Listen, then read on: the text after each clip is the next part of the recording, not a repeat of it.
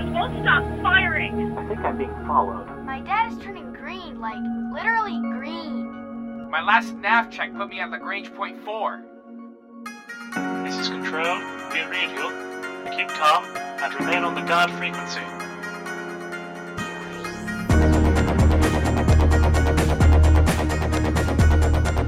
Greetings, citizens and civilians. You're monitoring the guard frequency.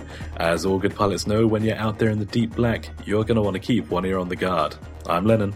I'm Tony. And I'm Jeff.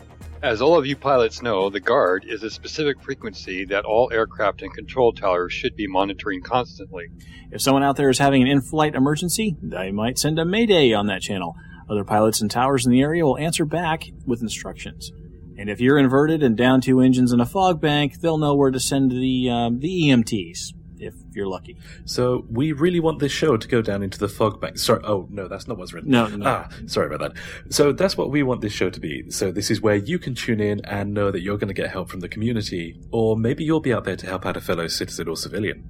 If you want to get a feel for our style of broadcast, check out a few of our episodes over at our sister production, PriorityOnePodcast.com. This show will probably evolve in its own direction over time, but if you guys know us from Priority One, you know we deliver a quality show like a freaking metronome, and we want to do the same on Guard Frequency.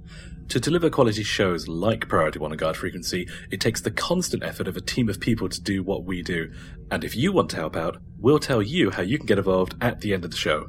Well, that covers the housekeeping, so let's get on with the show. What do we have this week, Jeff? Well, first up, we'll listen to what's coming through the Squawk Box. Then we'll get you up to date from the latest news from around the UEE. Then we'll have an interview with Simon Ludgate of Gamasutra for his analysis on the state of the game and where Star Citizen fits in the gaming industry universe. Finally, we'll tell all of you folks how you can get into the loop and join in our conversation. Let's see what's coming through the Squawk Box. Any you boys need a carrier around here? Uh, everything's under control. Situation normal.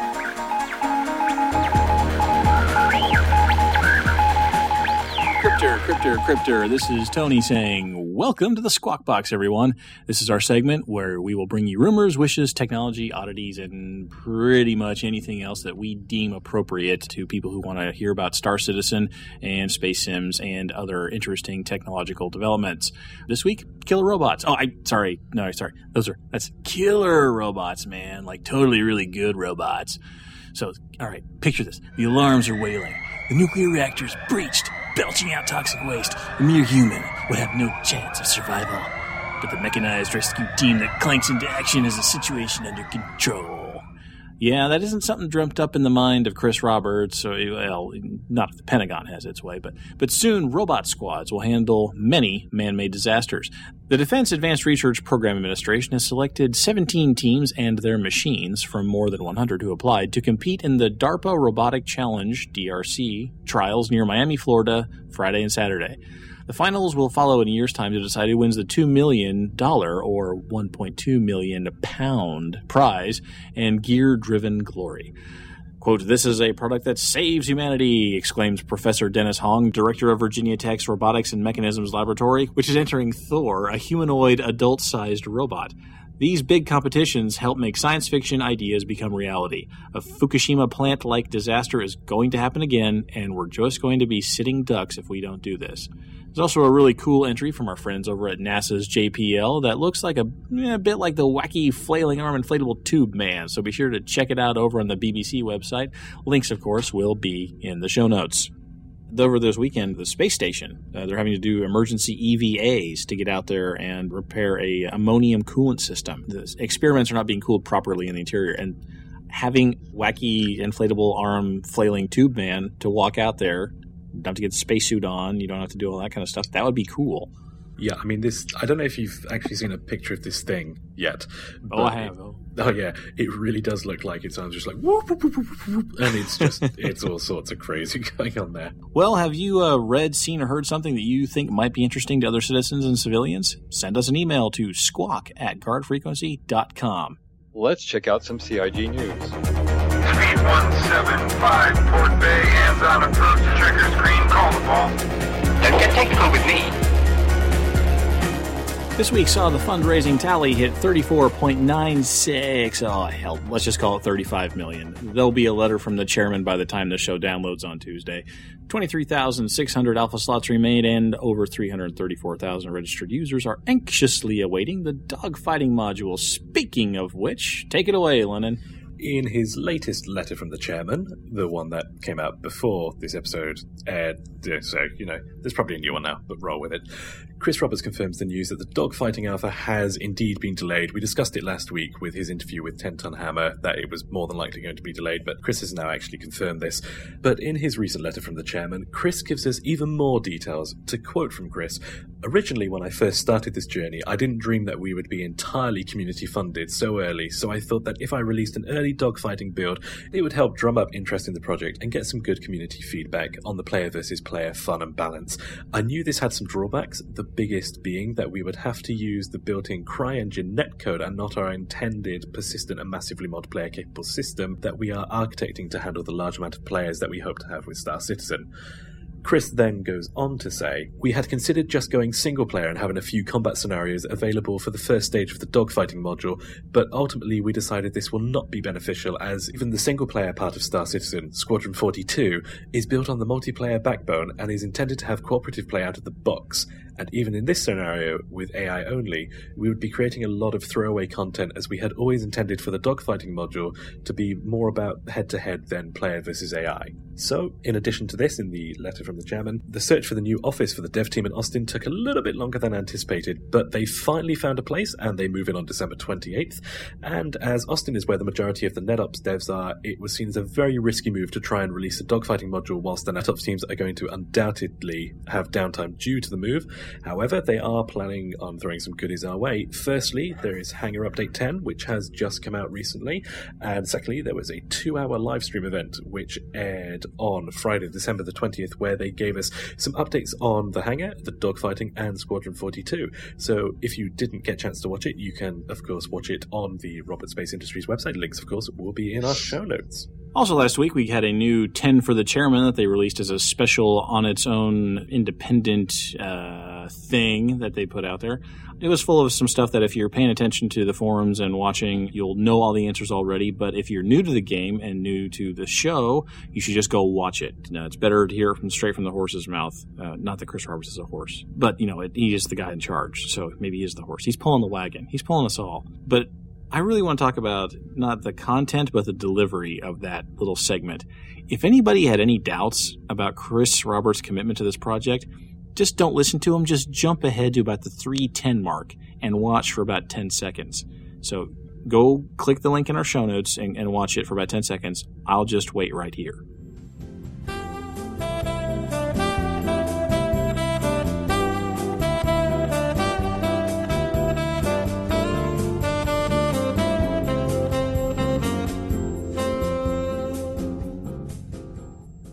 Okay, did you see that?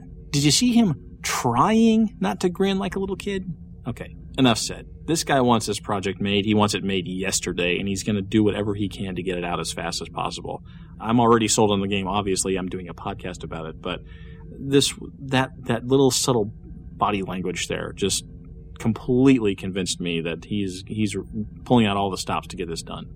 The Lore Builder series keeps on expanding, and in the latest installment, they bring us more details on Sadabal but also squadron naming. Despite being asked several times in the Ask a Dev threads, nobody has been able to give a good answer to why the single player campaign is called Squadron 42, other than it sounds cool. Blog post says Squadron 42 is the name of the game, literally. We can't change that.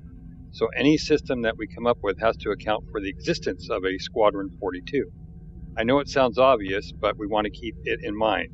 And then it goes on to say it's based on the RAF structure, which, for those of you who don't know, starting from the top, A group, which is made up of wings, which is made up of squadrons, which is made up of flights, which is made up of individual ships. Unfortunately, that's all they'll tell us. So it seems like we don't know why Squadron 42 is called Squadron 42 other than it just is. And going into the Ask a Dev thread associated with the post, lead writer Dave Haddock says, We haven't really decided exactly how many squadrons there are or if they're sequential at all. i.e., if there's a 507th squadron and a 244th, are there 263 squadrons in between? We haven't ascribed a correlation between the numbering and the focus yet either. But a fellow star citizen by the name of Anzig suggests the following as an in universe explanation as to why the name Squadron 42 is, well, Squadron 42. Anzig writes Something the U.S. first did with carrier air wings was to number them according to the parent's hull. Since there were small number of Bengal hulls out there, it would be that Squadron 42 is the second space wing associated with the carrier hull number 04 it's really Squadron 04-2 on the official documentation, but everyone shortens it to 42 in conversation. And moving on with the news, because the news don't stop, so we ain't stopping neither. In the latest entry of the Galactic Guide, we are introduced to MISC, standing for the, and I'm determined to get this right, Musashi Industrial and Starflight Concern, this organization is the result of a merger between two smaller, failing corporations, the Hato Electronics Corp and the Musashi Lifestyle Design Unit. Creating spacecraft that are famed for their looks and ergonomic design, as well as their functionality, these precision engineered spacecraft certainly have a hint of future Apple about them. The most famous, and in some cases the most infamous, ship designs by MISC are the Freelancer and Starfarer.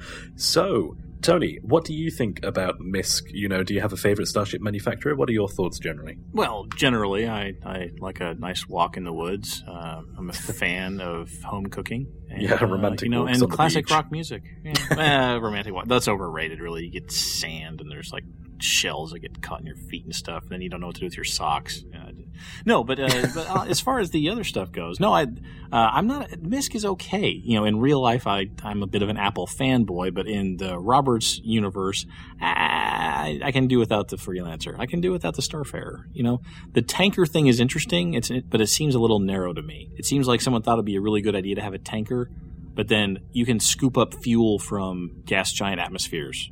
So Yeah. why do you need a tanker? It, I, I'm waiting to see how that end plays out. But one of the stretch goal ships is going to be a uh, another cargo carrier, something that's a more of a long hauler kind of a thing. I'm waiting to see what that looks like because that could be uh, interesting for for gameplay. Something to escort, something that needs to be protected, something that needs to be sort of you know coddled a bit. A reason to have buddies, wingmen. Oh, yeah, definitely. And I mean, the the main reason why I like MISC is apart from the fact that they look sexy as hell. I mean, the freelance are just. ugh. But No. I no, you're you're. I'm No. sorry, you're just wrong. There's no, No. this isn't even open for discussion. You're just wrong. Um, yeah, not having it. Not having it. I concede. exactly. Thank you. Thank you. And as once again, I am right. Um, but yeah, I, I do have this major, what I can best describe as a firefly complex, and the freelancer is just perfect for that. Oh. All it's right, the yeah. ultimate, you know, on the fringes ship. I mean, I do a lot of it in Eve Online as well. I will occasionally just, I say occasionally, very regularly fly out into the most dangerous parts of space just to have a look at what's around. I don't really do anything whilst I'm out there. I just like flying and exploring. And so for me, the MISC and the freelancer are definitely the, the way forward. What about you, Jeff? What's your favorite starship so far? I don't have one yet. I'm still looking at all the ship design, and I just really haven't said, "Oh my God, I have to have that." There are some interesting ones, but uh, nothing that really, you know, piques my flying. Um, can I Piques say? your interest. Floats Yeah, your boat. I've always played some type of military officer. Even early on in Jumpgate, I was leader of the Imperial Octavian Navy back way back when, and, and Cool. uh, always loved that role. So I think I'm going to go as militaristic as I can. We got more news. Live stream and Hangar Patch 10. Check out the video on dogfighting. This game is looking more and more beautiful every time they show it. Wingman's Hangars have a nice retrospective of the year of official updates, and they were almost going to reveal the secret of the executive hangar, but had some unfortunate, unfortunate, right, technical difficulties just as they gave a final answer. The Hangar Patch 10 is now live. Major additions include the Cutlass, the updated Avenger, and the interactive gun range demonstrated during the last live stream. A series of small changes have also been made, including some new items in the Voyager Direct store, the most important of them being new fish. Everybody needs pets. Sure, there's some new guns and posters, but, but there's fish.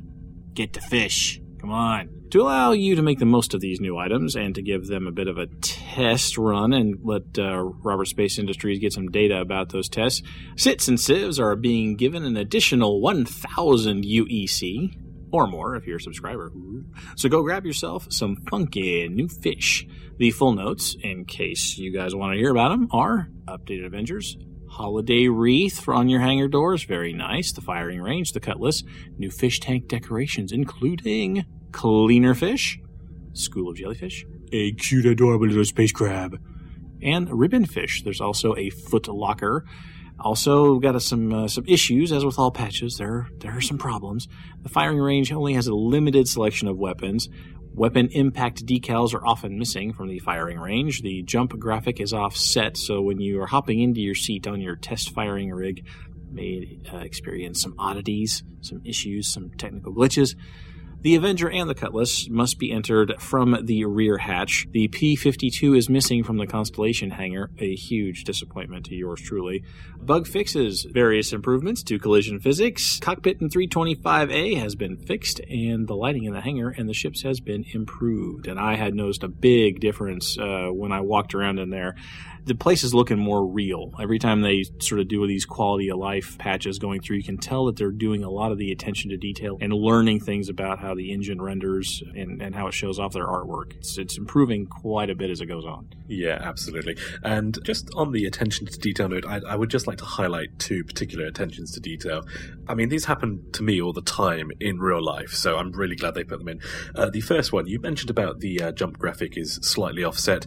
Uh, something Mm. that I've noticed is when you go to use your chair in the hangar, if you accidentally spin your mouse all the way to the left, you do end up somewhat upside down in the chair, which is my preferred sitting position. My chiropractor says it's not good, but it, you know it does happen. And then when you get out of the chair, you are walking on your head, which pff, you know. Uh, That's amazing. it's well, it's just for the Australian fans. You know, they've got to have something. Right. They're on the bottom of the world. Exactly, exactly. And the second one, which I found hilarious, was my uh, my freelancer appears to have ejector seats. Now, I only managed to activate this once. Um, what I did is I, I I always have to try and push the boundaries. Literally, I always try and get outside the map Sure. on any game I play.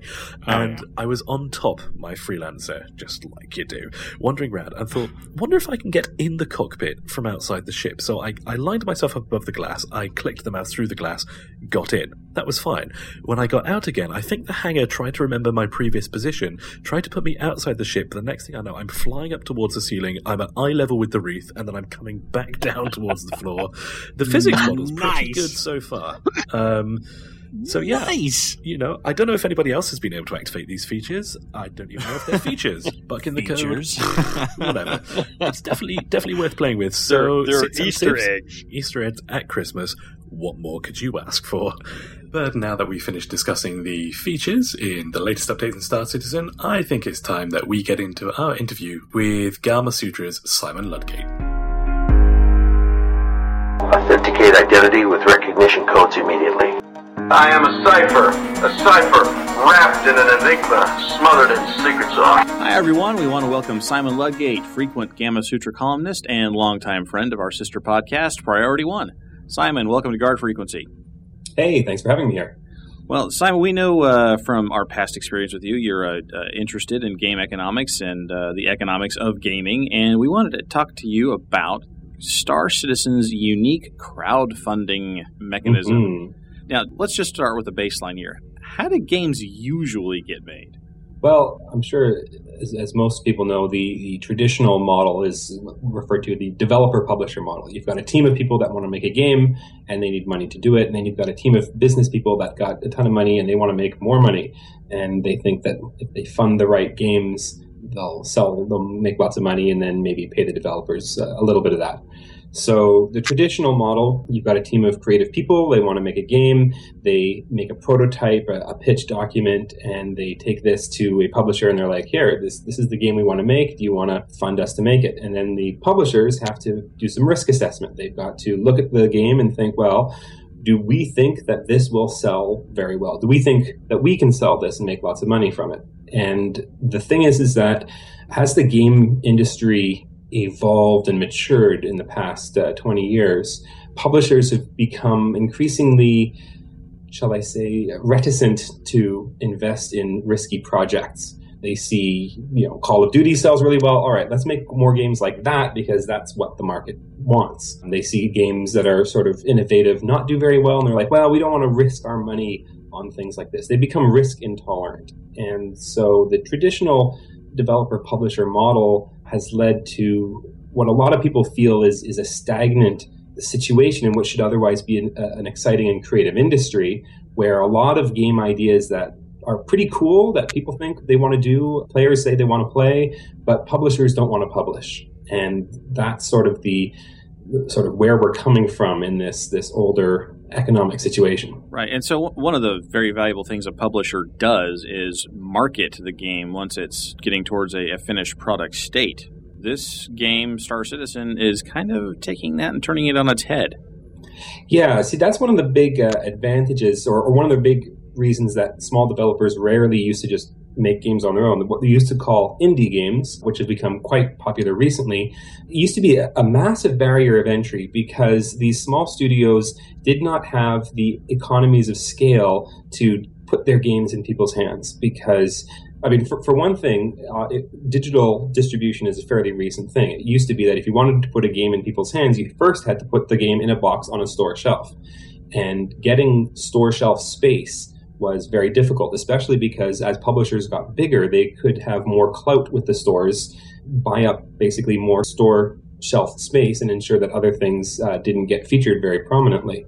So it was basically the case that if you didn't have a publisher uh, with huge advertising budgets, with uh, you know they could put out big booths at E3, you know, for tens of thousands of dollars, and they didn't have commercials on TV, they they didn't have the, the boxes on the shelf, they really couldn't get anywhere.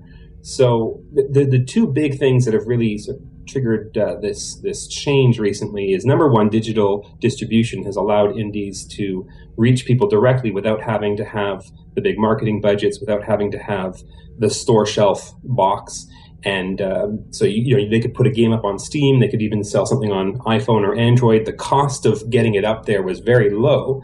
And then if they didn't have a big advertising budget, you know maybe social media would take off. So there's plenty of games that you know like Minecraft, and Minecraft didn't have a big advertising budget. I, I never saw. Well, now you see TV ads for Minecraft, but at the time it, that it first came out, its popularity was basically through social media. So that sort of made a lot of people turn around and say, "Wait a minute, maybe we don't need." Publishers the way that publishers have always done stuff.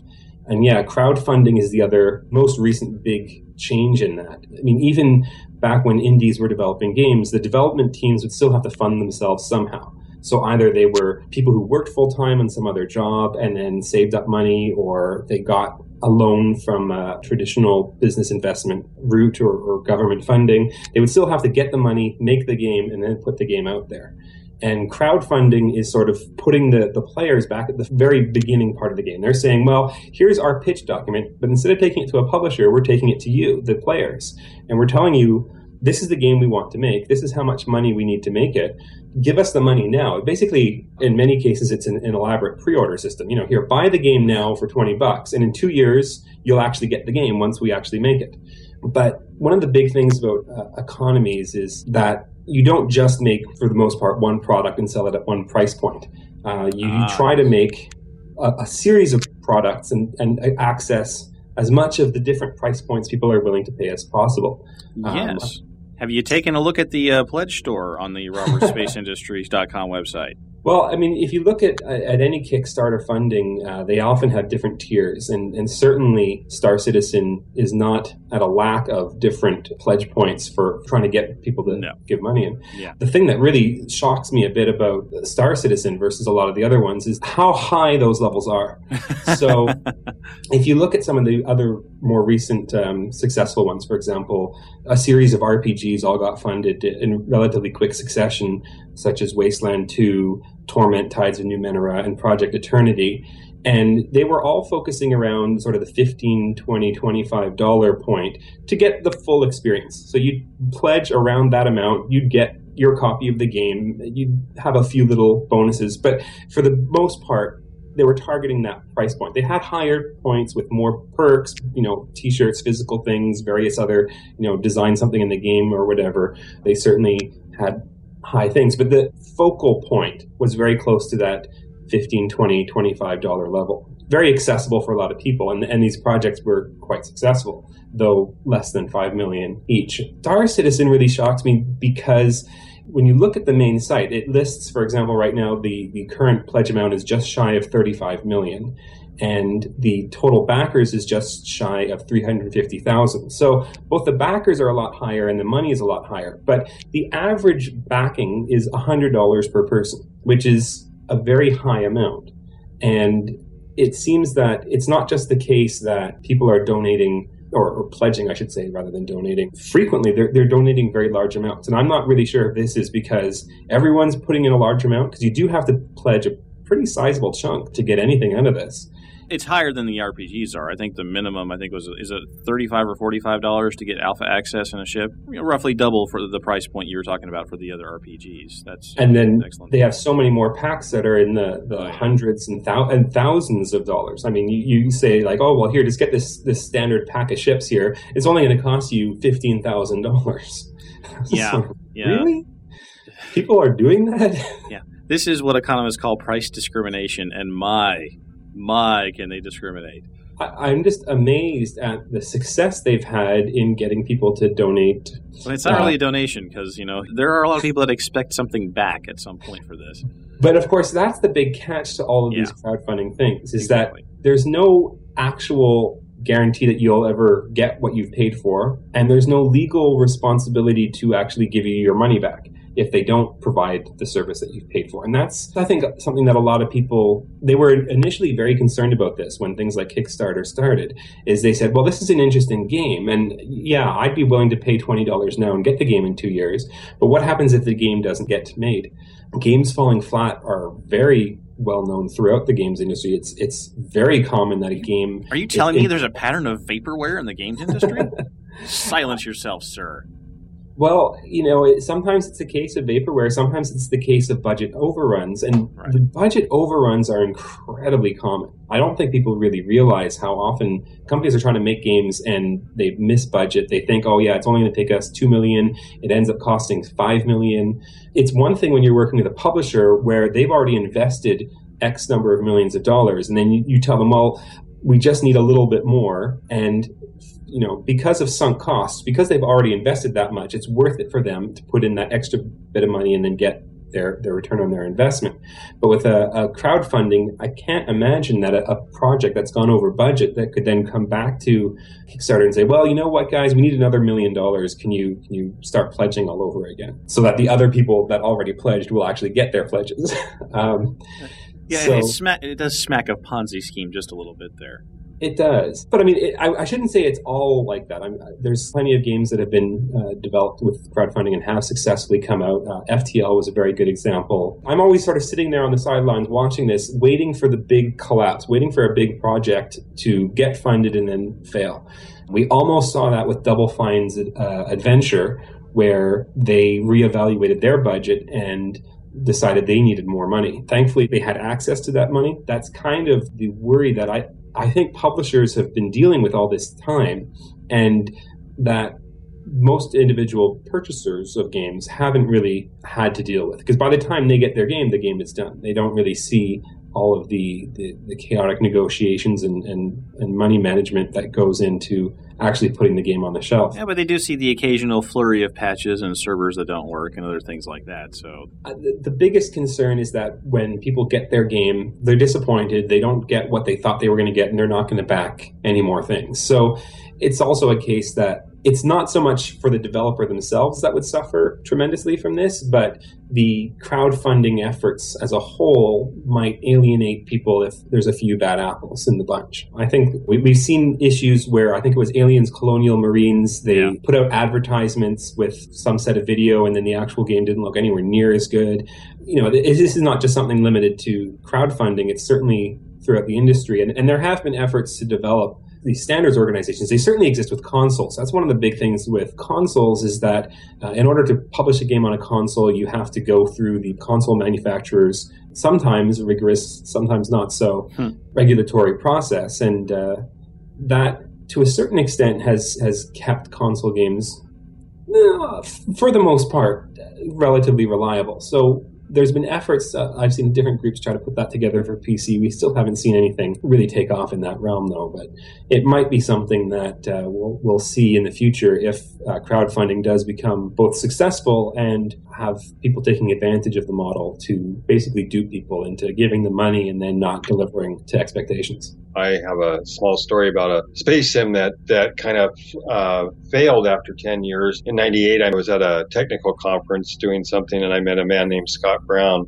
who uh, ran a company called NetDevil and got involved with an alpha product at the time called JumpGate which really, really went quite well for about 10 years until they decided to start a revamp of the, of the game.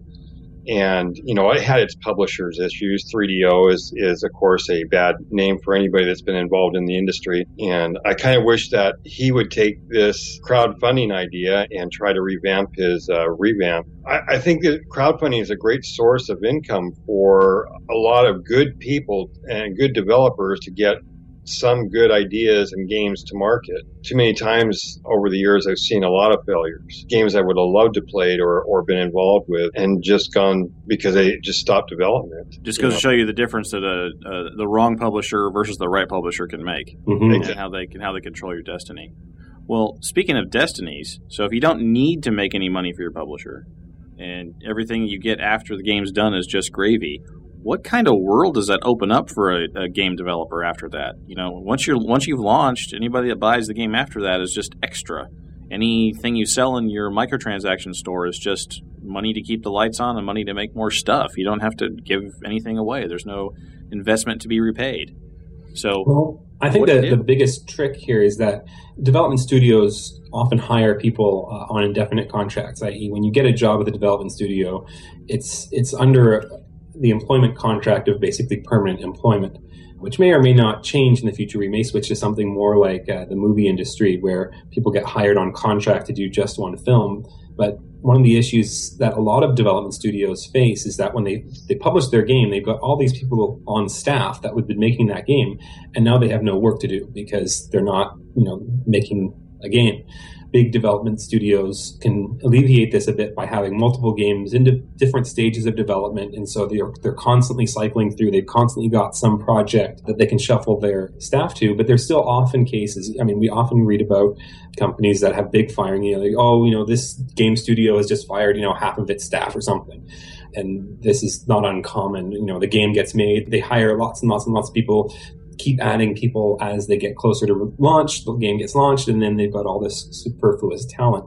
Possibly one of the things we'll see with crowdfunding is a shift again towards more contractual work where you'll get a team that kind of comes together. They'll raise the money through, uh, you know, Kickstarter, Indiegogo, some some crowdfunding platform. Use that to hire the staff on a contract for that one project, build the project, and then the project is done. It's going to be tough, I think, for a lot of people because a lot of people really associate with their developers. They think, oh yeah, Blizzard, Blizzard can do no evil. They make all these great games, and they just think, oh yeah, Blizzard games. You have that logo on, and they will buy the game, and that's that's a very effective marketing tool. On the other hand, it may not be sustainable, especially with crowdfunding, because crowdfunding may or may not succeed, right? You could put up your pitch and not get enough pledges to actually make the thing. And then you've got to go back to the drawing board and say, well, what are we going to make that people are actually going to pay for? So on the one hand, you have the advantage of pre-screening your stuff on a very big audience. You find out whether or not people are actually willing to pay something before you start developing it. On the other hand, it means that you you do have to get past that initial hurdle to really get a game going. And so we may see big development studios, sort of as we know it, uh, sort of give way to more temporary things. But on the other hand, that leaves us with potential problems for ongoing games. So MMOs, I think, are a big example of this is that they come out, they have to be maintained, servers have to stay online, usually new content has to be coming out, you know, patches and expansions. People are paying a subscription, they're expecting a service to be provided over the, the period of that subscription. And so they need companies that are stable enough to continue to provide that subscription service that people are paying for. And that's why I've been very worried about using crowdfunding to back anything that's going to sell as a subscription. Because I don't know how long these crowdfunded companies are going to last once they eat up the money that the backers gave them for that initial pledge. Well, let, let me let me complicate the discussion one step further. Let's say that the uh, persistent online universe that people are hoping to play in is going to be free to play. There won't be a subscription to access the servers on a monthly basis. Hmm I mean, you'd have to have, uh, you really have to have a company that's in it for the long haul to uh, keep those things going. They cost a lot of money to maintain. They cost a lot of personnel. You need a lot of management to keep it going. That's why you need a fairly big publisher to keep online games going. And that's why a lot of these online games have been kind of amalgamating into single publisher groups or clusters. So you've got like Perfect World, and they're like eating up all these other small MMOs. You've got uh, Trion Worlds now. They've picked up uh, ArcheAge and Rift and, and Defiance. Um, I think we we see more and more. It's very difficult to run an independent MMO. Well, Simon, I've just got one last question for you. Are we going to see a resurgence in joystick manufacturing? well, you know, I the, the given that they've reached almost thirty five million dollars uh, to develop their their space game, and as a result, there's happened a lot of other space games being spawned into various crowdfunding forms. I wonder if we'll see joysticks make a, a, big comeback to the at least the PC side of, of the industry. I mean, peripherals have kind of fallen by the wayside. But uh, I, I, have so many fond memories of, of those old DOS days with, with, my Gravis Advanced joysticks and oh, I still have my Gravis commanders. I still have mine too. I think my I'm going to get a, an adapter to try to get the uh, the old MIDI sound card uh, thing to plug into a USB. I think they're twenty bucks on the internet. Oh, I better get one now before the before the crowd gets going. It's always possible that we'll see a, uh, another crowdfunding group come forth and say, "Hey, look, we'll start building the joysticks for all these new space games that the other crowdfunding platforms are bringing to light." Well, I worry about that too because there was um, Razer that tried or was going to build that controller for uh, MechWarrior, but I've never seen it come to market. I mean, there was stuff at E3 and we saw all the videos, we got all hyped over it, but I haven't. But that's really the joy of crowdfunding is that you know it may be ridiculously expensive to produce these hardware peripherals, but you know if it, if you need ten million dollars to make it happen, you can still go to a, a you know a crowdfunding site and say straight up, hey, look, it's going to be ten million dollars to make these, but we can do it if we get these pledges and put it up there, and who knows, maybe they'll reach their their goal. I think my warthog will do just fine. All right, Simon. Well, we really appreciate you stopping by Guard Frequency, and uh, hope to have you on again here in the future. Thanks very much, and uh, all the best in the new new year. All right, thanks a lot. And now let's get into the feedback loop. Okay, buddy, what's on your mind? We're all friendlies! So let's just be friendly! From our show post at guardfrequency.com, Mike Edwards writes, Slightly pissed here. If you guys knew about Star Citizen, why didn't you mention it to the members of SSOG? I could have gotten a golden ticket as well. Damn! I made my initial pledge a few days after the golden ticket phase ended. Sad phase. Anyway, great first show, guys. I'm extremely glad you're doing this and I'm pretty much inactive in STO, but this game got me hooked since the day I laid eyes on their website. Yeah, SSOG, the uh, special, uh, the Starfleet Special Operations Guild, one of our one of our sister fleets, our, our buddy fleets over in Star Trek Online. Welcome to all you guys. Tell all your friends. The 500 member strong SSOG over there. Come on over, join our team. Wait, wait, wait, wait. SSOG is, is, is a fleet. They told me it stood for Slightly no. Soggy Original Gorillas. No, no, no. Special string bean of uh, giants. I don't know. Yeah, that sounds yeah. good. We hear from Jason A. He says, Love the podcast. I too just found out about Star Citizen November 2013 and a little jealous that I missed out on some of the great founder stuff. But either way, I got my pledge in and looking forward to hearing more from you guys. And the Grand Negus writes in. He says, Hey guys, great job on the first episode. I've known about Star Citizen for some time now, but haven't kept up with every bit of news, so I'm happy to see this podcast. For those like myself, could you do a what we know so far type episode to catch everyone up on the game setting, main features, development history? Anyway, looking forward to more. Uh, yeah, there's a couple of excellent websites that can really give you a bit of succinct information. Uh, I, th- I believe it's the Idolonius net. I might be pronouncing that wrong, but either way, really good. Links will be in the show notes, so go check that out. And uh, welcome to Grand Negus. Hope to hear from you again soon. That's right, another one of our old friends from Star Trek Online. And now on to the Robert Space Industry forums. Eradicator writes, I listen to Priority One podcast and enjoy it very much. I hope and look forward to this new one being just as good. Will podcasts be released on the P1 website or somewhere else?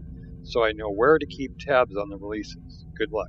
We'll have all the details at the end of feedback, but we are arranging to have our show delivered through the P1 RSS feed for at least the first few weeks of the show, just to get everybody kind of hooked on it. So they sort of have to have it every week, you know, kind of like the coffee in the morning or, you know, a shot of Jack Daniels at night just to calm the nerves down, you know. Oh, I'm sorry. Was listen, that out loud? listen to it on my way to work. Here, kid, your You know, first hit is free. It's right. Yeah. Anyway, but we'll keep you guys up to date here. Just keep listening to the end of feedback. We'll tell you how to get in touch with us and to get our, the show every week. Hopefully, it becomes an addiction. We hear from Alliance of Nukes. How many members do you guys have? We just got here, man. Come on. Seriously, I mean, come on, episode two. Give us, give us some time, man. Okay, Well, hang on, hang on though. Let's let's just do a quick head count. There's there's Okay. me. Okay, there's there's Tony, me. And there's, There's me. Jeff. And, That's and you are Jeff. Three. Yes. Yes, that's three. And there's Tony. And there's me. That's four. And there's me. It's And there- five. And there's me again. Presumably, there's Alliance of Nukes. I mean, he's going to join us, right? That's seven. Yeah, we're up to yeah second week. We've already got seven. That's pretty good. exactly. That's Yeah, that's seven times as many as we had last week. I know. Magic. We're, we're exploding. We're growing like you wouldn't believe. Excellent. Okay, so Oblivious writes in. He says, "Greetings, Guard Freak crew. Well done on a great first episode. Glad to see a strong British presence from Lennon. That's me. Yay! I look forward to tuning in every week for my Star Citizen fix. Keep up the good work. Well, thank you, Oblivious. I've never been called strong or British before, but I, I guess it had to start somewhere. And Bad Cat writes, Hey guys, it's Ranger XML from STO. Great show, and we'll be listening to you guys here now too. Looking forward to seeing you guys in the verse and more than likely blasting you guys out of it. okay, good, good luck with that. Will you guys will you guys be live streaming somewhere? Well, it's in the plan. Yeah. We're going to. We want to get the first few shows down and get our format worked out, and uh, you know get the technical bits nailed down. But we plan on live streaming somewhere. We have a lot of fun with it over on Priority One. We get a lot of good suggestions. We get a lot of good feedback, instantaneous feedback uh, when we're uh, doing the live stream uh, every Thursday night over at TrekRadio.net. We'll find a home to live stream here in the next few weeks, uh, but we just want to get our feet under us first and uh, and get the show running like uh, like a well-oiled machine. I am so well oiled right now. I could just. I really don't want to Don't know. want to know. oh my So, even after that, do we still deserve a cookie? Uh, do you want us to do a show with uh, Swedish accents? I could do Swedish. Uh, let us know. There are some ways to get in touch with us, and here they are. You can check out our forum post at forums.robertsspaceindustries.com. You can leave a comment on this episode's show notes at www.guardfrequency.com, and now you can subscribe to us directly, feeds.guardfrequency.com, or find us on iTunes. Or you can hit us up on Twitter at Guard Freak. That's G U A R D F R E Q. Leave a comment and like us on Facebook, www.facebook.com forward slash Guard Freak. And if you're old school and crotchety like us, you can shoot us an email, squawk at guardfrequency.com. Your feedback is an important part of what we do, so take a minute and tell us what's on your mind. And just before we wrap up the feedback loop, just want to say a quick thanks to all our new Twitter followers Dauntless underscore 27, Wasabi 1809, Ranger XML, Oblivious, J Moran 156, and the Grand Negus. Welcome, you guys. And that brings us to the end of episode two of Guard Frequency. We still have one more show up our sleeves before the year's done, so tune in next week for episode three on Tuesday, 31st December. That's the British way you say dates. Before going out and welcoming in the new year, drink, fight, and make your ancestors proud. Please send us your feedback about the show. Hit our website, www.guardfrequency.com, our Facebook page, facebook.com slash guardfreak, that's G-U-A-R-D-F-R-E-Q, our Twitter, at guardfreak, again, G-U-A-R-D-F-R-E-Q, our email, squawk at guardfrequency.com, or by popping the contact form at the top of our website, or by visiting this show's forum threads at robospaceindustriescom or carrier pigeon, or smoke signals. I'm sure we'll get the message either way, and all of these details will be found in the show notes. Maybe you like this show so much, or just the characters in it, and you want to help make the next one and the one after that. If so, send a note to squawk at guardfrequency.com. And if you're looking for a friendly wingman or two, check out our organization thread over at robertspaceindustries.com. Guard Frequency Response. We want to thank the entire team over at Guard Frequency and Priority One Productions and our guest, Simon Ludgate, for stopping by and giving us some thoughts on the game. Special thanks to Ronald Jenkins for his permission to use his music in our show. Visit www.ronaldjenkins.com for more of his work. And we especially want to thank you folks for tuning in. If there's no one listening out there, the deep black gets pretty lonely. Reduce thrust. 22330, 15. Squawk 7700. Stay on the guard.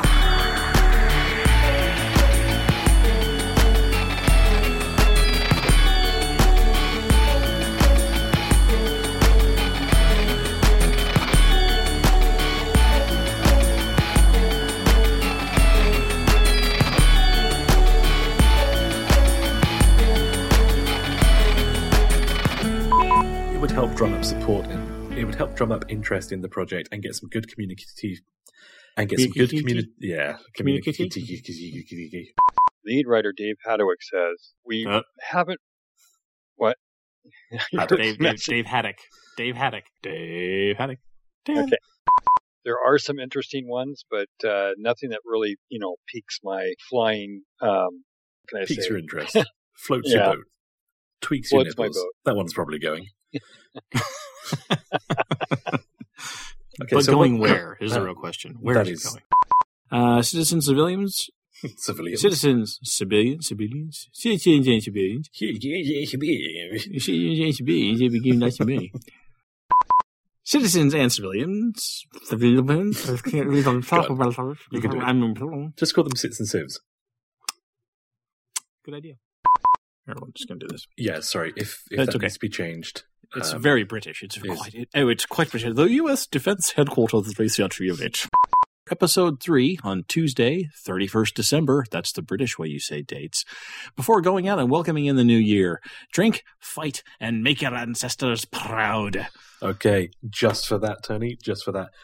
Y'all gonna want to send us your feedback about the show, so hit us up on our website, www.godfrequency.com, our Facebook page, which is facebook.com slash godfreak, or our Twitter at godfreak, our email, squawk at godfreak.